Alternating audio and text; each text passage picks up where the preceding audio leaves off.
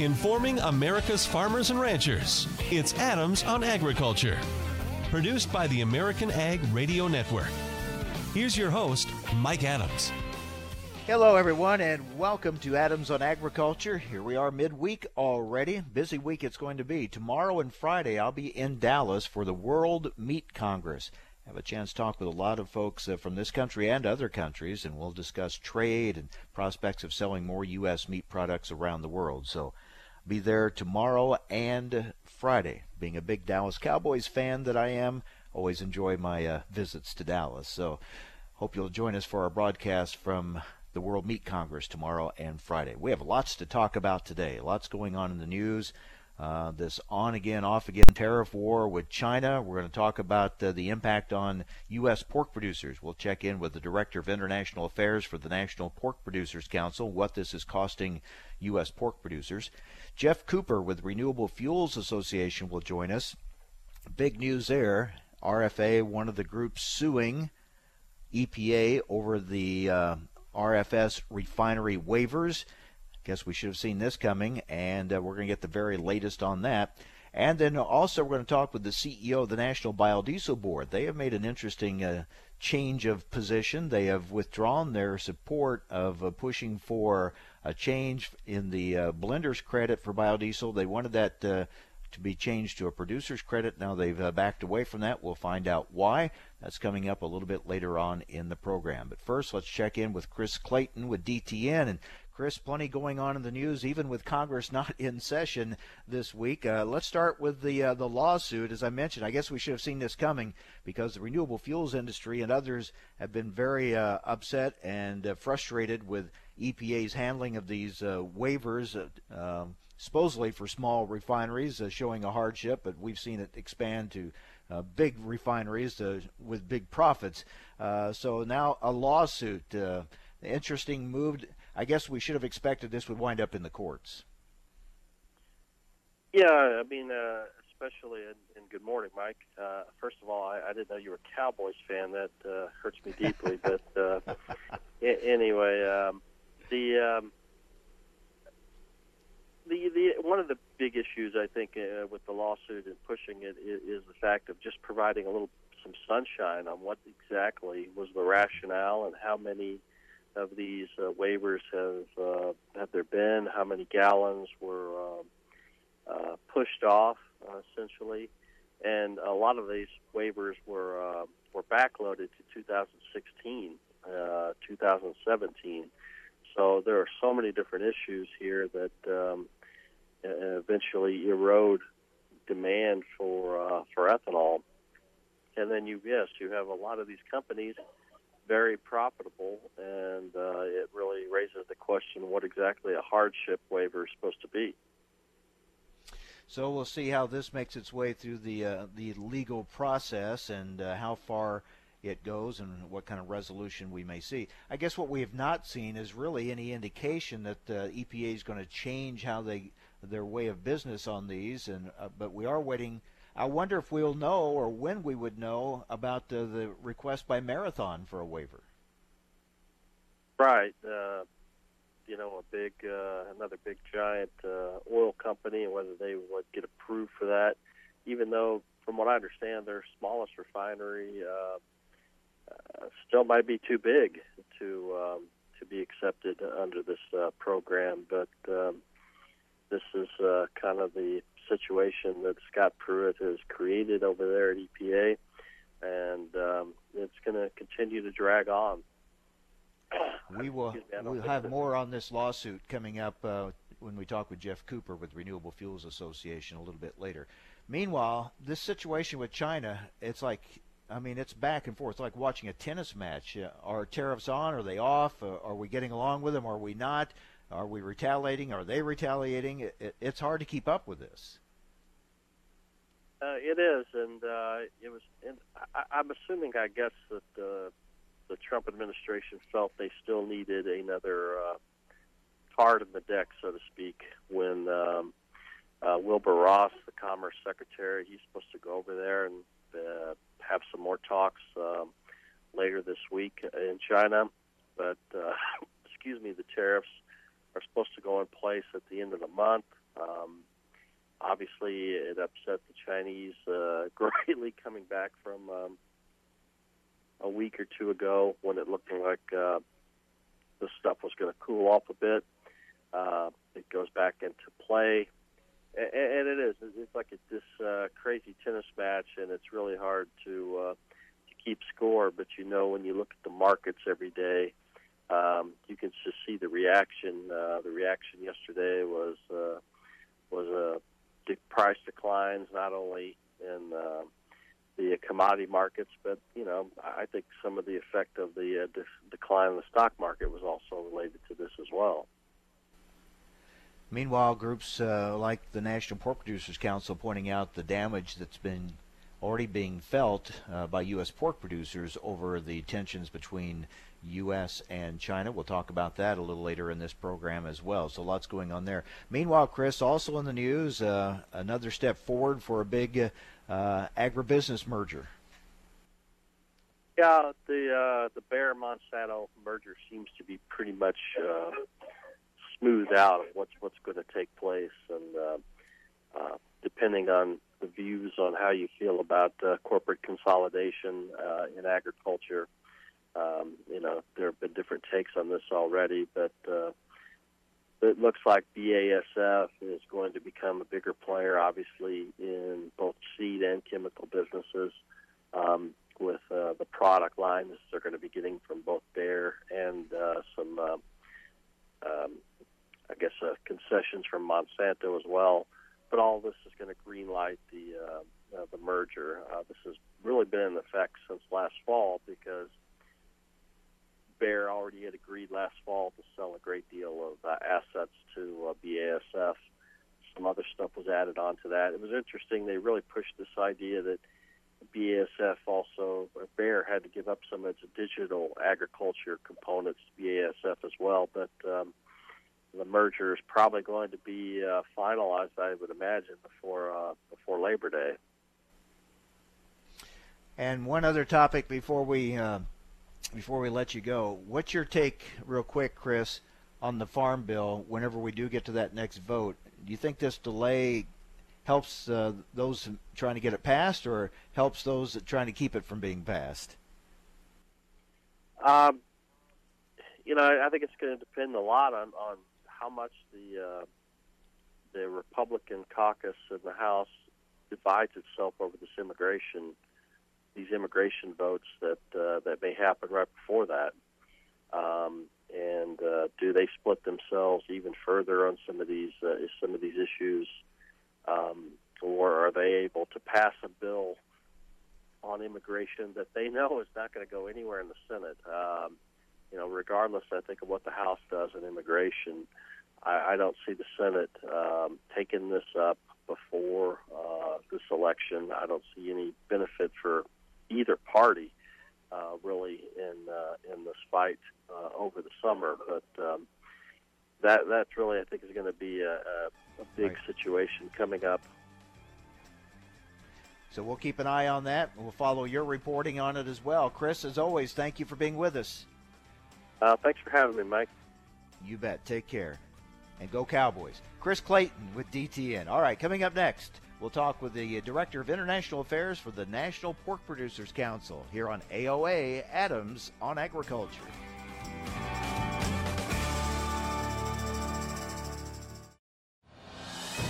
The mighty Prosaro, king of fungicides.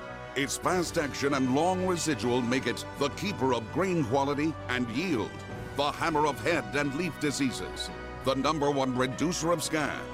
When your goal is greater wheat quality, and higher yield, use Prosaro fungicide, and the crown of higher profit will be yours. Learn more at prosaro.us. Always read and follow label instructions. I live alone, so when I slipped and fell in the kitchen last month and couldn't get to a phone, that's when I knew I needed Life Alert. With just one press of this button, I'm connected to the Life Alert Center, where I can get the help I need, even when I cannot reach a phone. With Life Alert, I'm never alone. For a free Life Alert brochure, call 800 981 2126. That's 800 981 2126. Call now at 800 981 2126 to get a free brochure. All right, crew, let's get her dug. Honey, want to give me a hand? I'm planting that tree, remember? No matter how large or small your digging project may be, no matter how urban or rural, you must always call 811 before any digging project. 811 is our national one call number, alerting your local utility companies to come out and mark any lines they have near your dig site.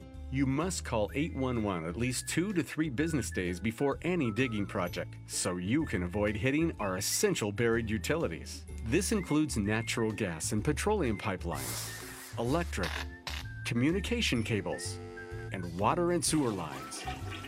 So before you do this or this, make sure you do this. For digging projects big or small, make the call to 811. Brought to you by Common Ground Alliance.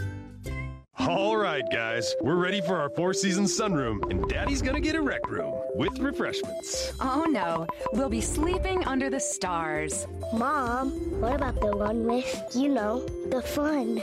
Nice try, little bro. It's a gym.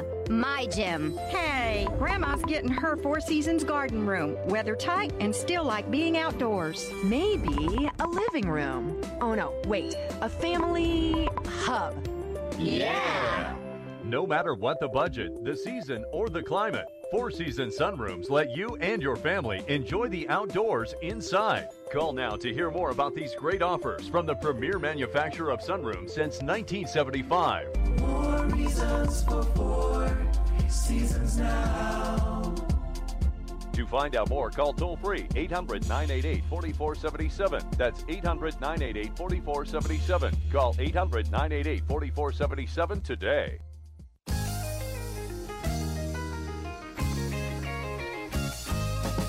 Information America's farmers and ranchers need to know. Adams on Agriculture. Now back to Mike Adams. Welcome back. We've been talking about the on again, off again trade tensions between the U.S. and China. I guess the tensions have always been there, but uh, it seems like one day you're hearing that uh, we're it's a truce and uh, you know we're talking and things are friendly, and then now we're hearing more about tariffs again and retaliation. So uh, it's ongoing, and certainly it's impacting a lot of different areas, including and especially the pork industry. Joining us now is Maria Zieba. She's Director of International Affairs for the National Pork Producers Council. Maria, thank you for joining us. Um, while we wait for all this to get sorted out, U.S. pork producers are already being financially impacted, right? That's correct. And thanks again for having me on. Um, our producers are definitely feeling the pinch, and um, since March of this year, we've heard a, a lot from them since these announcements have been made. And what we're hearing from our producers is that, that they're hurting, and we quantified that. In since March 1st of this year, uh, hog futures have dropped $18 per animal, and although that all can't be attributed to just the China problem, it certainly is the main factor. Now we hear about tariffs on, tariffs off. Uh, what what what products do have or don't have tariffs? What's the situation right now for U.S. pork going into China? For U.S. pork producers, we are facing a 25% duty on our export products, and that has not gone away. That has been in effect since March 1st, um, due to in, in retaliation to the steel and aluminum.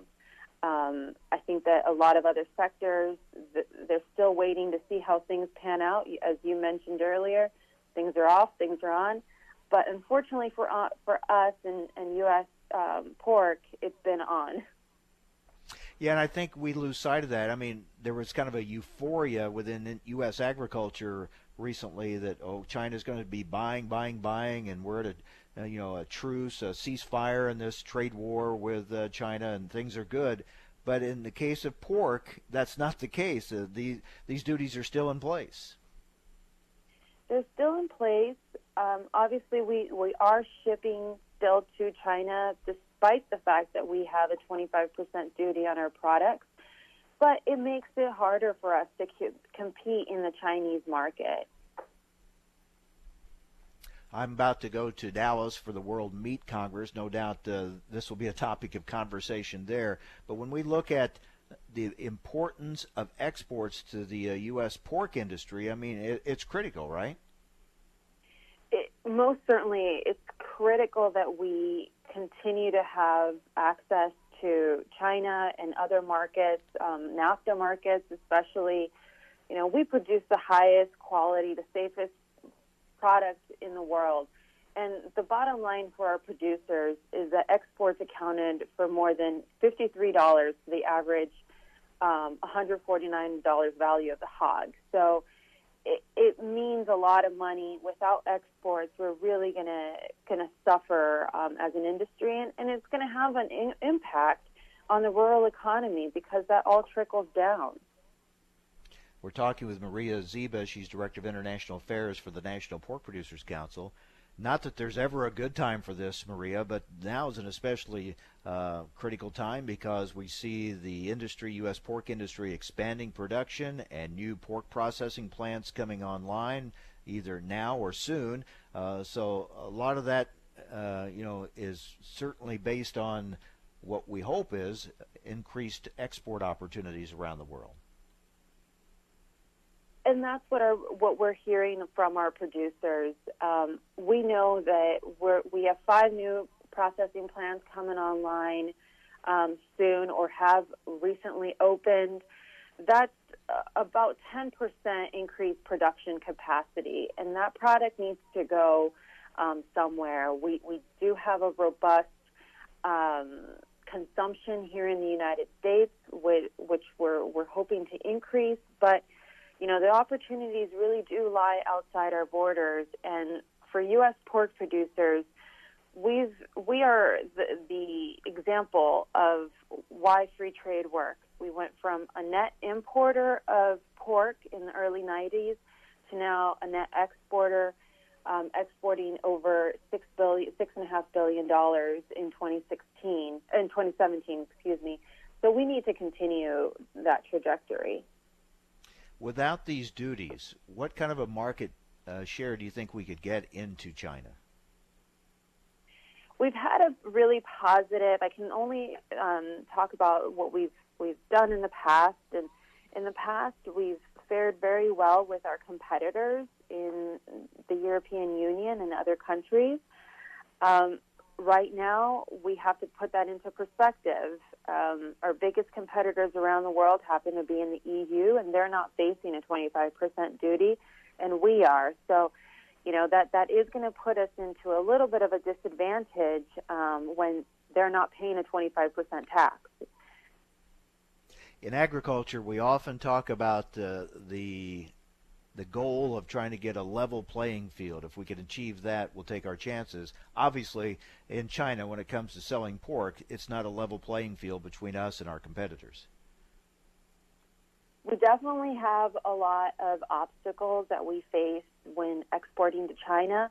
Despite all that, and I think it, it's a tribute to our producers who produce such a high quality product for such a low cost that we are able to maintain that competitive advantage despite not you know having these number of, of barriers that we face and that's a real tribute to U.S. agriculture. So obviously these uh, ongoing trade talks with China are, are, are vitally important to the U.S. pork industry, as are uh, other talks going on, the NAFTA talks uh, certainly. And uh, what are you hearing there, Maria? We we don't seem to be hearing a lot of positive news right now about any quick resolution to NAFTA. The NAFTA negotiations are ongoing. Um, you know, we are facing a number of deadlines, whether it's our own domestic deadlines of putting forward the agreement by a set time so that we can vote on it. Um, we've blew past that deadline um, a few weeks ago, that the deadline that Congress put down. Um, there are elections coming up on July 1st in Mexico, and obviously that's going to definitely affect um, how we're going to be able to negotiate because after July 1st, we're going to have a new president in Mexico. That person isn't going to come into power until December. So you have a lot of outside influence on on NAFTA, and it doesn't really help the trade atmosphere because we have so many things that are going on simultaneously with whether they're, you know, the talks in Korea, the talks in China, um, NAFTA, and and all of this has our producers, um, frankly, you know, a little scared because we're we we're not in, instability is um, it doesn't help um, to plan for the future um, when you don't know what the future is going to hold. So I'm sure you're stressing this to administration officials about uh, the impact of all this on U.S. pork producers. Yes, we've been in constant contact with the administration um, at various levels um, and with Congress because ultimately Congress does have a role to play um, throughout these negotiations. You know, we hear these rumors that maybe some sort of revival of TPP, or then we start hearing, well, maybe something similar to that between the U.S. and Japan in a bilateral deal. Are you hearing anything along those lines? Uh, is there anything happening there? I keep pressing uh, my counterparts in the administration for um, us to, to be part of, um, to have a free trade agreement with Japan. That, that's our number one priority, aside from what we've already discussed. Um, we need to continue to expand and we need to have a free trade agreement or some sort of agreement with the Japanese that's going to benefit U.S. pork producers. You know, we're facing a lot of competition despite in Japan, despite the fact that they're a number one export market. Um, last year, we exported over a billion dollars just to the Japanese market. And right now, we're going to be facing in the, in the up, upcoming years competition from the European Union as they essentially copy and pasted the agreement um, that we had on pork, and they're going to have that preferential access and that entry into Japan while we're sitting at the sidelines. All right, Maria, these are important issues for sure. We thank you for the update. Thank you so much.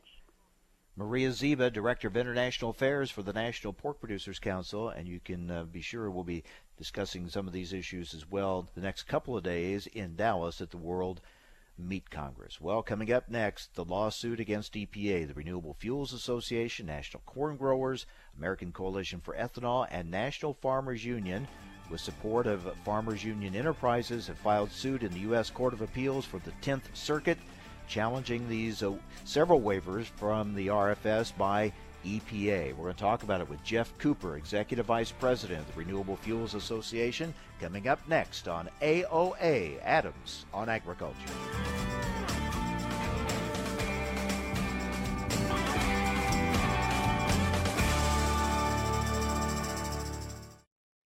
Hello, I'm Mike Lindell, the inventor of My Pillow. And like all of you out there, I had problems sleeping. Pillows would go flat. I would flip flop all night long. I'd wake up with a sore neck or maybe a headache, or I'd feel like I needed a nap even though I slept eight hours. Well, when I invented My Pillow, I wanted it so you could adjust the patented fill to give you the exact support you need as an individual, regardless of sleep position. My Pillow will get you into that deep REM sleep faster, and you will stay there longer. It's not how much time we spend in bed; it's how much of that quality sleep we get. I do all my own manufacturing in my home state of Minnesota. a 10 year warranty, and you can wash and dry my pillow. And here's my best offer ever get four my pillows for the price of one. That's right. Get four my pillows, two premium pillows, and two travel pillows for the price of one. Order my pillow at 800 871 7280 and use promo code FARM11. Get four My Pillows for the price of one. Call 800 871 7280 and use promo code FARM11. Go to mypillow.com and at checkout use promo code FARM11. You're listening to Adams on Agriculture. I'm Rusty Halverson from the American Ag Network.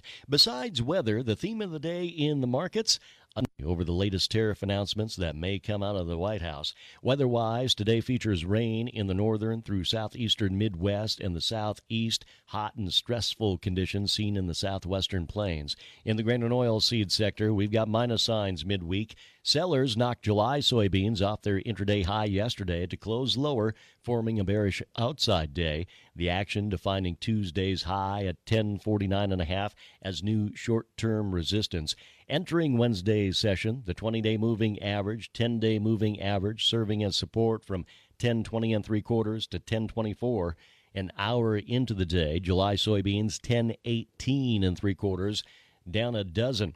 July corn erased intraday gains to close moderately lower on Tuesday, sporting losses on this Wednesday, 5 to 6 cents lower. The selling yesterday etching new resistance at 4.10 per bushel. In the wheats, we are 15 to 17 cents lower in Chicago and Kansas City, trending a dime, if not more, lower in Minneapolis. Spring wheat futures. Livestock at the Merc and live cattle futures were off the best levels of the early session, but an hour in, a nickel to 30 cents higher. Cash cattle country said to be quiet so far on the week. Early asking prices around 115 plus in the south. Saw sales averaging last week at 110 according to USDA, down around 5 bucks from the previous week. Feeder cattle now trending 15 to 37 cents lower. Lean hog futures 27 to 87 cents higher. Outside markets on Wall Street, the Dow up 116 points, S&P up 15, crude oil up 64 cents. You're listening to Adams on Agriculture. I'm Rusty Halverson for the American Ag Network. Reason number 12 why you should own a ThermoSpa's hot tub? They require no attachment to your home's plumbing. Thanks to the ThermoSpa's unique built-in thermofiltration system that filters the water an incredible 144 times a day, you simply fill it with a garden hose and your water stays crystal clear with very little maintenance. Call to receive a free DVD and brochure and find out how you can own a ThermoSpa's hot tub for only a few dollars a day. Right now, they're offering 0% APR financing with approved credit and a $1,000 savings coupon, including free delivery, free chemicals, and a cash discount. And with models starting at $4,995, there will never be a better time to own a ThermoSpa's hot tub. So call now and ask about this limited time offer. Call ThermoSpa's today at 800 991 5852 for your free DVD and brochure. That's 800 991 5852. ThermoSpas, hot tubs designed to improve your life. Call 800 991 5852 today to take advantage of 0% APR financing.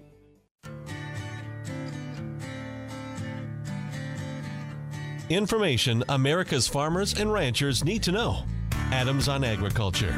Now back to Mike Adams. All right, welcome back. We're going to get the latest on this lawsuit filed against EPA by the Renewable Fuels Association, National Corn Growers, American Coalition for Ethanol, and National Farmers Union. Joining us now, Geoff Cooper, Executive Vice President for the Renewable Fuels Association. Geoff, thanks for joining us. Well, thanks for having me, Mike. Okay, is this lawsuit uh, against EPA? Is this about their overall policy of granting waivers or about some specific instances where they've granted waivers? Well, it's really both, I would say. Um, we're uh, really uh, the the the challenge is to three specific uh, exemptions that EPA granted. Um, but I, I think we're we're using those uh, as examples uh, or, or symptoms of, of a much larger problem that we're seeing at EPA. And really, one reason we're going after those three specific uh, refineries, Mike, is because we, we only have information, confirmed information, uh, about a handful of these refineries. The other ones um, have been done uh, completely in the dark of night, and so they haven't been publicly confirmed. Uh, there's a lot of hearsay and a lot of rumors about who received exemptions and who didn't, and for what volumes. Um, and so we kind of had to go with with what we were able to confirm uh, through publicly uh, available uh, information, and, and in this case, uh, these companies uh, disclosed in their in their uh, you know filings to SEC that they received these exemptions. So, what do you hope to co- have come out of this, Geoff? obviously, you want more transparency. You want uh, some changes in how EPA goes about granting these waivers, but do you you also hope to get something done about what already has been done, a reallocation, if you will, or or what right. is the outcome you hope for here? Well, it's it's really several things, uh, Mike, and, and and first and foremost, we we want EPA to uh, return to the the more objective criteria that they've used in the past for evaluating these petitions for for small refinery exemptions very few of these exemptions were were given out um, really prior to 2017. Uh, and, and so, under the previous administration, they, they were very careful in how they, they reviewed these petitions. Uh, they were, I, I think, uh, very objective in, in, in what they looked at. Um, and so now we've got a situation where EPA, if you know, as as Bob has said, if if you have uh, Administrator Pruitt's address and a stamp, um, you, you're pretty much guaranteed that you're going to get an exemption, and and and that's just not what the intent of the statute was. Um, we're not challenging EPA's underlying authority to exempt certain small refineries. Really, what we're challenging is is the um, abuse of that authority and, and the, the very generous and, and overly liberal uh, reading of, of their authority and, and kind of the lack of any criteria to grant these things. They're just, like I said, if, if, if a refiner comes knocking on their door, they're going to give them a, a hardship exemption. I think that's a good point you're, to make here. You're, you're not challenging EPA's authority to grant certain small refineries uh, right. an exemption because that is part of this. But it's what's the criteria that EPA is using? It, it, as you said, it seems like some of these refineries that are getting the exemptions uh, certainly do not uh, fit into the category uh, the way the statute was written for this. Right, and, and the statute says, well, and I guess we can back up. You know, when, when Congress enacted the original RFS 1 program, they did, um, you know, uh, write this small refinery exemption provision into the statute. So, so EPA does have the authority to grant these exemptions, but it was meant to be temporary uh, when when Congress uh, first produced this provision, um, and and so you know, ten years later. Uh, we, we have EPA still issuing exemptions that were meant to be temporary, uh, and really Congress allowed the continuation of this provision only in cases where refiners could show that, that complying with the RFS would cause them disproportionate economic hardship. Um, and, I, and I think it's really tough for us to swallow, uh, you know, an argument that a company like HollyFrontier, which is one of the ones we're challenging, um, is suffering disproportionate economic hardship at the hands of the RFS when at the same time they got a you know three million dollar tax cut, um, and they were in the middle of, of buying back one billion dollars in stock, um, and and had seen you know records or, or near record stock prices in, in recent quarters. Um, this is not a company that is under financial stress. It's a company that's doing very well, and so for it to turn around and, and claim economic hardship, uh, and then be granted that exemption, uh, just uh, smells really fishy to us. We hear EPA Administrator Scott Pruitt said he's just following the law, and which kind of leads to why doesn't Congress step in and fix the law then if there's some kind of a loophole or so much gray area? But we know that takes time. I guess you also run the risk of opening up the RFS for them to go in and do that. But this could take time as well, right? I mean, some of these legal cases can drag on for a while. Well, well, that's that's true. Um, but we're what we're looking for is is really an immediate stop to the the very kind of willy nilly issuance of of these uh, exemptions. And then to your earlier point, we we are hoping that as a result of this challenge, um, we do see some some repair of the harm that's already been done to our industry. We've we've lost 1.6 billion gallons or more of RFS uh, related demand as a result of these small refinery exemptions for the, for the last two compliance years. You know, how do we get that back? We we we, we think um, it only is fair and, and makes sense uh, for EPA to repair some of that harm, but it will take time. Um, you know, and you you you pointed out that that you know Congress may have a role in this.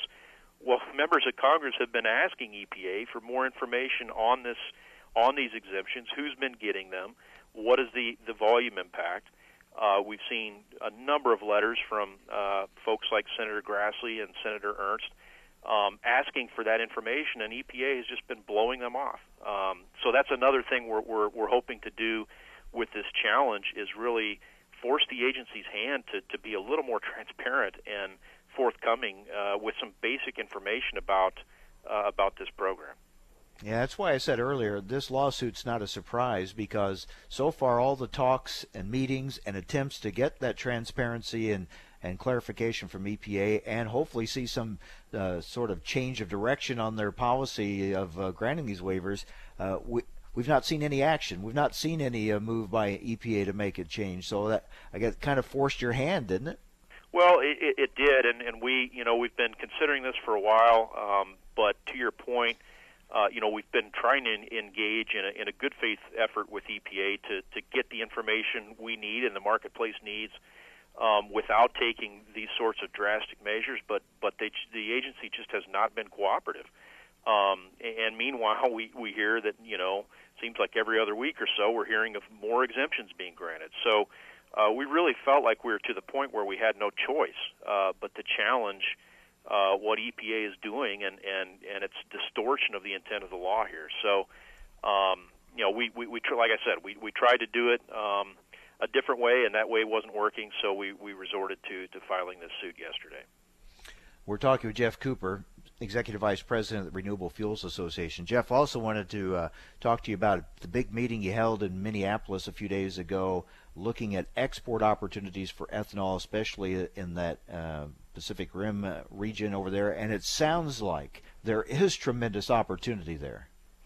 There, there really is, Mike, and, and these two things are sort of related. I mean, we, we, we look at the challenges we're facing on the domestic front in terms of, of ethanol demand and, and some of the restraints that that EPA and, and the oil companies are putting uh, around expansion of, of ethanol demand here at home. Um, and, so, you know, we're, we're looking increasingly at um, expanding ethanol demand internationally and, and seeing uh, tremendous opportunities really all around the world. But one, one region in particular uh, is the Asia Pacific uh, region. As you mentioned, we, we had uh, representatives from, from 17 countries uh, in that part of the world um, meet with us in Minneapolis last week for a, a summit uh, that was co-sponsored by RFA, the Grains Council, and, and Growth Energy. And really, the, the purpose was just to, to introduce or reintroduce them and, and update them on, on everything that's happening with ethanol uh, here in the United States, to talk about the, the emissions benefits, to talk about uh, the, the economic benefits of, of using ethanol. Uh, very constructive meetings, I think, very good dialogue, uh, and and just good back and forth, I think, with uh, with these folks from uh, from the Pacific Rim. Yeah, obviously a lot of benefits, as we know from using ethanol, but uh, a driving force for them is going to be uh, trying to clean up their air in a lot of those countries. Well, that's that's right. When you look at where uh, people are buying more vehicles and, and, and driving more miles and burning more gasoline, um, it isn't necessarily in the developed world and in, in, in North America or Europe. Uh, it's in Asia uh, where the middle class is growing and, and, and more people are buying vehicles and, and uh, burning more gasoline, and, and therefore there's more greenhouse gas emissions and there's more um, you know particulate matter uh, uh pollution and, and ozone problems. Um, and so they you know they are recognizing that ethanol has helped address those issues here in North America and can absolutely help them in in parts of Asia. Um, one thing that they've been concerned about is, well, what are the economic? You know, is it going to cost us more money to use ethanol? And so I think a very important piece of, of the educational campaign we've had with these folks is to show them that no, just the opposite is true. You can be saving money. Uh, your consumers can be saving money, and, and your refiners uh, can be saving money by blending more ethanol uh, into gasoline in that in that part of the country, while at the same time cleaning up your air ironically, that's a message we're trying to get across to people in this country. while at the same time, we're trying to tell you know get it across to people in other parts of the world. Some of those place, the, the people in some of those other parts of the world seem even more receptive at times than uh, some of the folks we're dealing with here. So that, that is yeah, ironic and challenging. Geoff, good to talk with you. Thanks a lot. All right, thank you, Mike. Geoff Cooper, Executive Vice President of the Renewable Fuels Association. All right, next we switch to biodiesel. They've made a change in position on the uh, blender's credit. They were pushing to have it switched to a producer's credit. Why have they backed off that uh, position? We'll find out. We'll talk with the CEO of the National Biodiesel Board next on AOA. If you or your family love the freedom of swimming any time of year, if you love sharing good times and making great memories, or if you want one of the best total body workouts ever, then it's time to discover the three C's of your very own endless pool. The first C is convenience. Imagine swimming year round in your own private swimming pool, installed indoors or out, just steps away. The second C is comfort. With sculpted spa seats and your own adjustable temperature, you can easily escape the stress of your day. And the third C is cost. Your endless pool is an affordable luxury at a fraction of the cost of a regular pool. And here's a bonus C choice.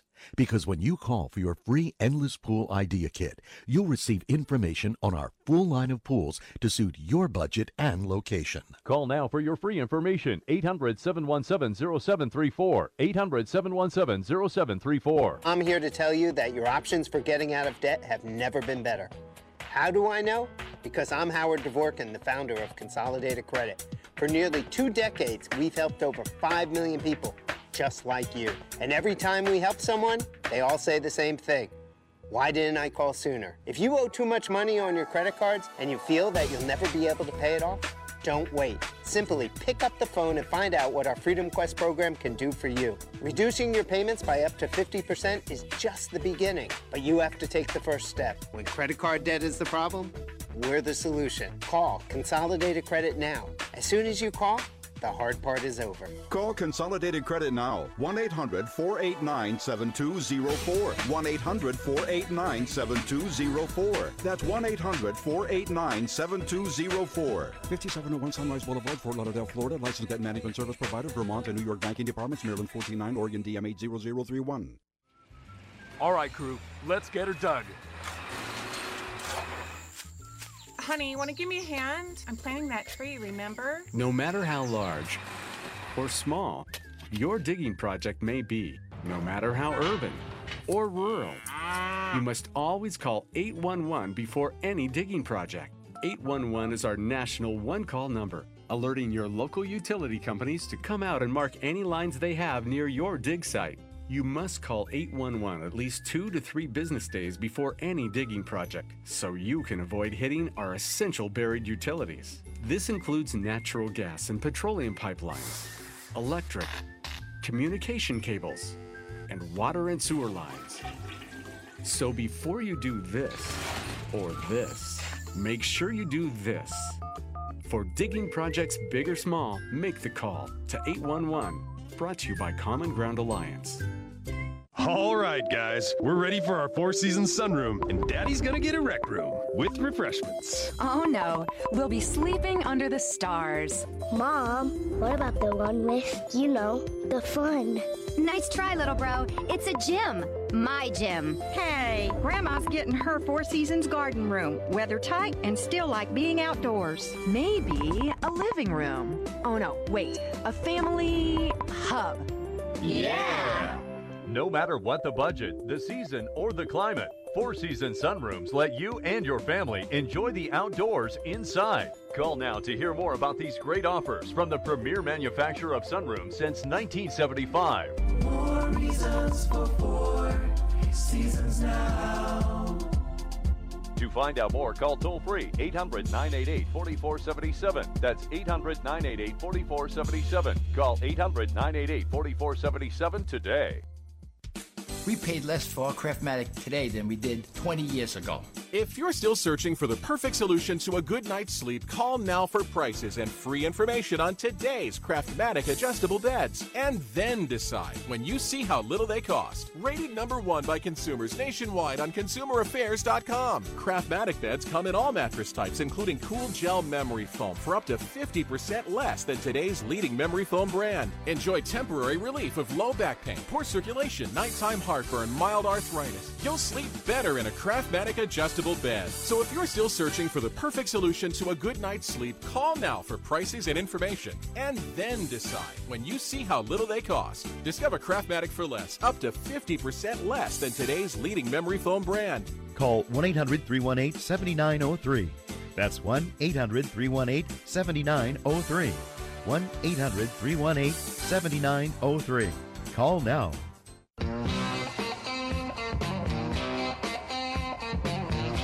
Information America's farmers and ranchers need to know.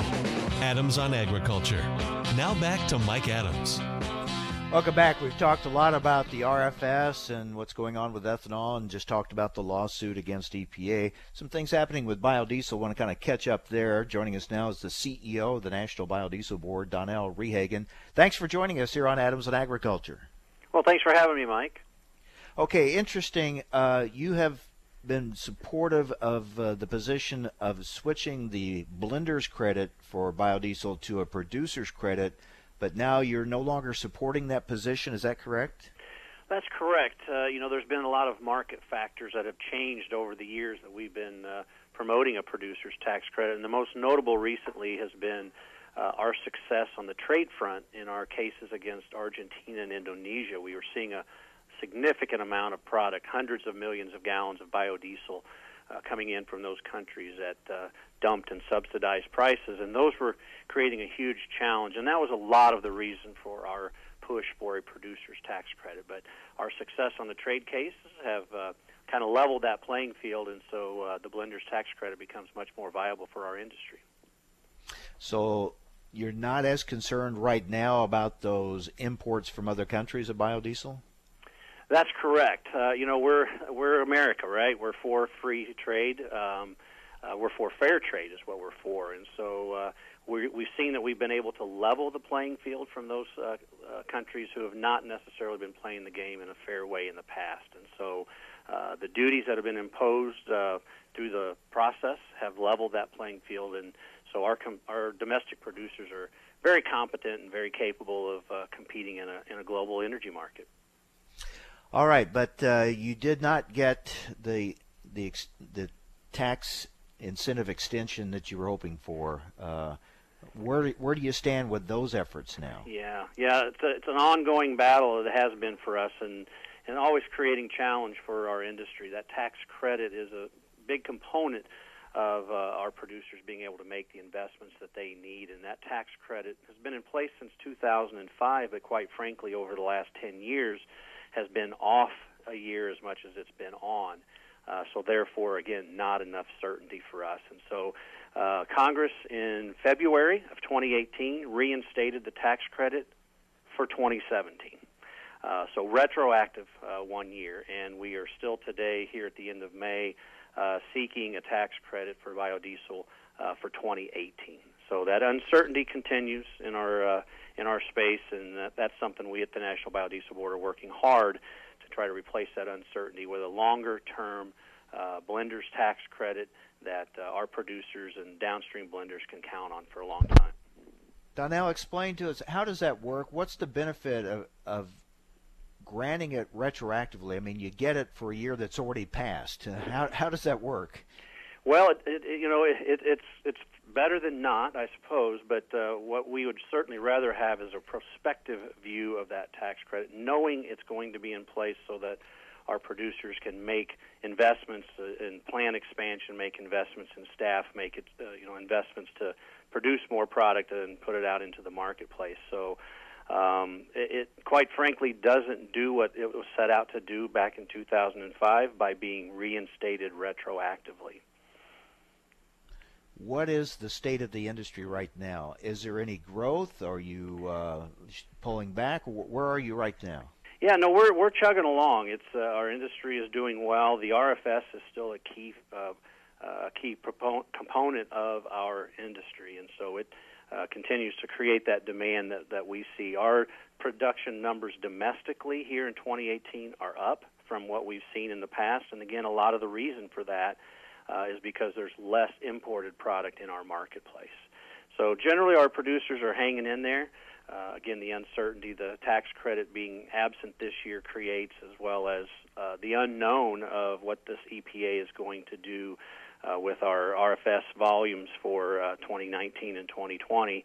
Uh, we'll learn more about that over the summer and uh, ultimately see that rule finalized in November as to what our volumes will be moving forward. But still too much uncertainty for us, but uh, we're a, we're an industry of uh, folks who've been used to uncertainty um, and uh, have generally learned how to sort our way through the uh, through the maze. You obviously want to see an increase in those RVO levels in uh, by EPA. What levels would you like to see? What number do you have numbers targets that you would like to see them go to? We absolutely do. We we know for a fact domestically we can produce uh, right at three billion gallons a year of uh, biomass-based diesel, so biodiesel and renewable diesel, and uh, we don't. We believe there's no reason the EPA shouldn't set those volumes for 2019 and 2020 consistent with what we know we can produce today in 2018. Can you give us a breakdown of uh, most of the biodiesels made from soybeans, uh, right? I mean, uh, but other products are used as well. Can you kind of give us a breakdown of uh, uh, the raw su- material supply for biodiesel? Yeah, absolutely. Soybean oil continues to be the uh, the major component of biodiesel production. Probably between 50 and 55 percent of the biodiesel produced today in the United States is made out of soybean oil. Uh, a, growing feedstock has been corn oil that uh, is generated from ethanol production. That's been a growing feedstock over the last three or four years, so that's a, a fairly major player. Animal fats uh, from all the uh, parts of the animal that we don't like to eat uh, can go into biodiesel production as well. And then restaurants, so used cooking oil uh, collection is, is a fourth component. So those are the, the major four. And it's one of the things we're proud about as a biodiesel industry is 100% of the biodiesel made is made out of product that really doesn't have a, you know another useful purpose. And what is your market share within the diesel fuel market? Well, it's still relatively small. Uh, the diesel fuel market is about 65 to 70 billion gallons a year, and as I mentioned earlier, we're on a pace uh, this year to be able to produce about 3 billion gallons. So it's uh, still a small piece, but a major uh, a major component for uh, for our industry, a major player in in the creation of jobs uh, out in the rural economies, particularly, and the great things that biodiesel does for the environment as well. So uh, we love the spot we're in. We know we can be bigger, and that's our goal. All right, Donnell, always good to talk with you. Thanks yeah, for the update. You as well. Thank you. Donnell Rehagen, CEO of the National Biodiesel Board. All right, that wraps it up for today. I'm off to Dallas for the World Meat Congress. I'll be broadcasting from there tomorrow and Friday. We'll talk a lot about trade. We'll talk about the, the prospects of selling uh, more U.S. meat products around the world. What are some of the key markets? What are some of the uh, hurdles we have to overcome? We'll have updates for you the next couple of days. Hope you'll join us right here on AOA Adams on Agriculture. Have a great day.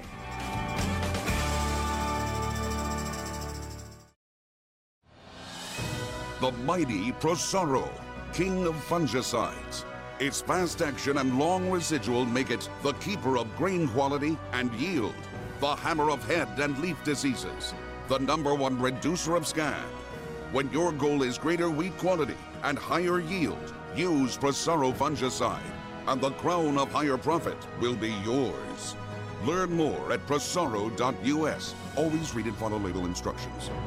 Thanks for listening to Adams on Agriculture from the American Ag Network. We're excited to explore the topics that make a difference to agriculture the Farm Bill, immigration reform, reducing regulations, trade, new technology, as well as infrastructure and health care. Through the year, Adams on Agriculture will originate on location from several major national meetings and events. Subscribe to the show's podcast at AmericanAgNetwork.com.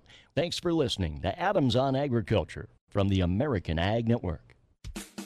We paid less for our Craftmatic today than we did 20 years ago.